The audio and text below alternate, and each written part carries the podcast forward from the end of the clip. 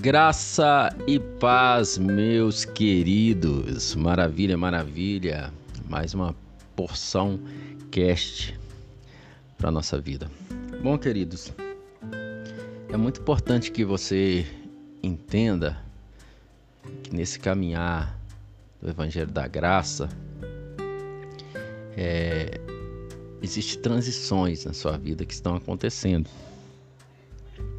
Então você está saindo de um lugar onde tudo funciona pelo seu esforço para um lugar onde tudo é pela fé. O justo viverá pela fé. Né? Aí sempre, quando se prega a graça, as pessoas têm que ficar naquela. Não, então quer dizer que eu não, eu não faço nada, né? Eu, eu fico de braço cruzado e nunca faço nada. Então, em nenhum momento é, é isso que a graça prega. Em nenhum momento Paulo, ao pregar a graça de Deus, a justificação é, pela graça mediante a fé, ele deixa livre para você não fazer nada. Só que essas perguntas surgem, por quê? Porque não foi ensinado o que, que, é, o que realmente é o trabalho do Evangelho. Foi ensinado algo que não tem nada a ver com o evangelho. Foi ensinado o tempo todo, né, a maioria das pessoas, que ela é salva pelo esforço dela. Então muita gente está se esforçando para ser salvo. Muita gente está tentando ser salvo na força do seu braço e sem nunca ter nascido de novo. Muita gente vive na base do medo. Outros realmente nasceram de novo, mas o que ensinaram para eles é a base da velha aliança, não da nova aliança. Então, quando você fala da, dessa graça, é natural. Aí vem a pergunta, e Paulo sabia que isso era uma pergunta natural, tanto que em Romanos capítulo 6, Paulo vem e diz claramente, ó, então que diremos, pois, então? Nós vamos pecar ainda mais para aumente? Paulo faz uma pergunta da própria carta. Ele já sabia que essa pergunta é uma pergunta que já estava no ar, ela ia coar. E aí ele mesmo responde a pergunta que ele fez, porque é uma pergunta que naturalmente quem tem a compreensão da lei vai fazer né? Então, então quer dizer então que eu posso pecar à vontade? E Paulo fala: de maneira alguma. Como viveremos para o pecado se para o pecado nós morremos? Então, você não está tentando morrer para o pecado, nem né? igual prega. Ah, você tem que morrer para o pecado. Tem que morrer. Não, você já morreu para o pecado. Quando você nasceu de novo, você morreu para o pecado. Agora você vive para Deus. Quem nasceu de novo. Então, da mesma forma, você está migrando do esforço para a fé. Ah, então quer dizer, vamos fazer essa mesma pergunta de Paulo. Ah, vamos pecar ainda mais para que a graça aumente? Então, ah, então quer dizer que eu vou cruzar o braço e não vou fazer mais nada, porque agora eu sou da fé? Claro que não. Como não vamos fazer nada se dentro de nós existe uma força motriz se dentro de nós existe a natureza de um Deus que é a realização de tudo que é bom, né? toda dádiva, todo dom perfeito vem dele. Como que eu não vou transparecer as obras do novo homem? Antes, quando a minha vida era a vida do velho homem, as obras do velho homem estava em evidência. Não é porque eu escolhi fazer as obras do velho homem, porque tudo que o velho homem tinha é as más obras. A, a, o velho homem, a carne é voltada para a carne. Assim também agora em Cristo Jesus, existe esse novo homem que agora ele se envolve com o que é de Deus. E do seu interior está fluindo um rio. Então, na verdade, é claro que não é não fazer nada, é simplesmente não fazer nada na carne. é simplesmente não fazer nada no puro esforço humano. Agora, o que há em mim é fruto. É fruto de uma nova natureza. Você está frutificando. Você não está fazendo, você está frutificando. Isso é essência da realidade da nova natureza. Então, hoje você vive uma vida pela fé no Filho de Deus. Isso quer dizer que eu não vou fazer nada? Eu não vou fazer nada de mim mesmo. Eu não vou fazer nada no esforço próprio. Mas tudo que eu faço é pela fé no Filho de Deus.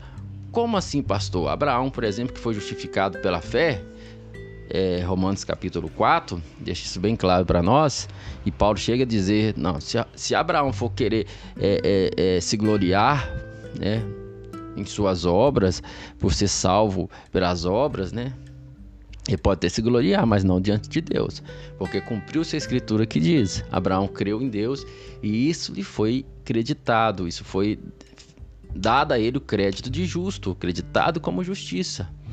Então, Abraão, que é o pai da fé, Abraão ouviu uma direção de Deus. Abraão, sai da tua terra, da tua parentela para a terra que eu vou te mostrar. E aí Abraão creu em Deus e isso foi dado em justiça foi acreditado como justiça. Ele creu na direção de Deus. Então, quando Abraão crê em Deus, crê numa promessa que Deus fez, ele caminha naquela direção de Deus. Abraão, então, ele, não, ele ficou cruzado sem fazer nada? Não. Abraão saiu da sua terra e da sua parentela. Amém?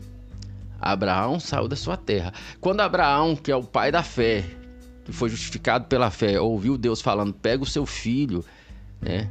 Seu único filho, porque Ismael não, não era contado, porque o que era da carne é da carne, o que é do espírito é espírito. Pega seu único filho e traz ele a mim. E Abraão simplesmente foi lá e falou assim: Não, eu sou da fé, eu não faço. Não, Abraão pegou seu filho e foi com esse filho. E Abraão cria tão profundamente no que Deus diz que ele falou assim: Ah, Deus falou. Né? Em Hebreus, depois vai responder, Hebreus 11. Vai.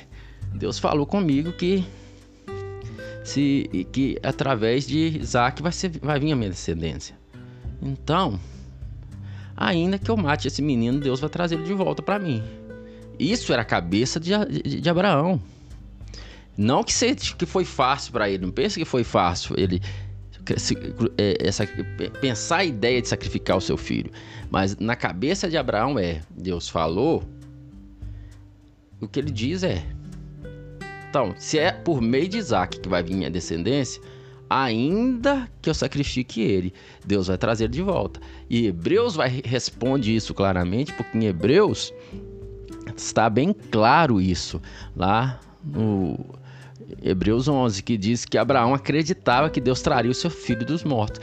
E aí Hebreus fala, pois em tese realmente é considerado que Abraão sacrificou o seu filho, porque no coração ele já tinha feito aquilo, ele se entregou, porque ele cria tanto na palavra de Deus que ele falou: ó, eu vou obedecer a Deus até o fim.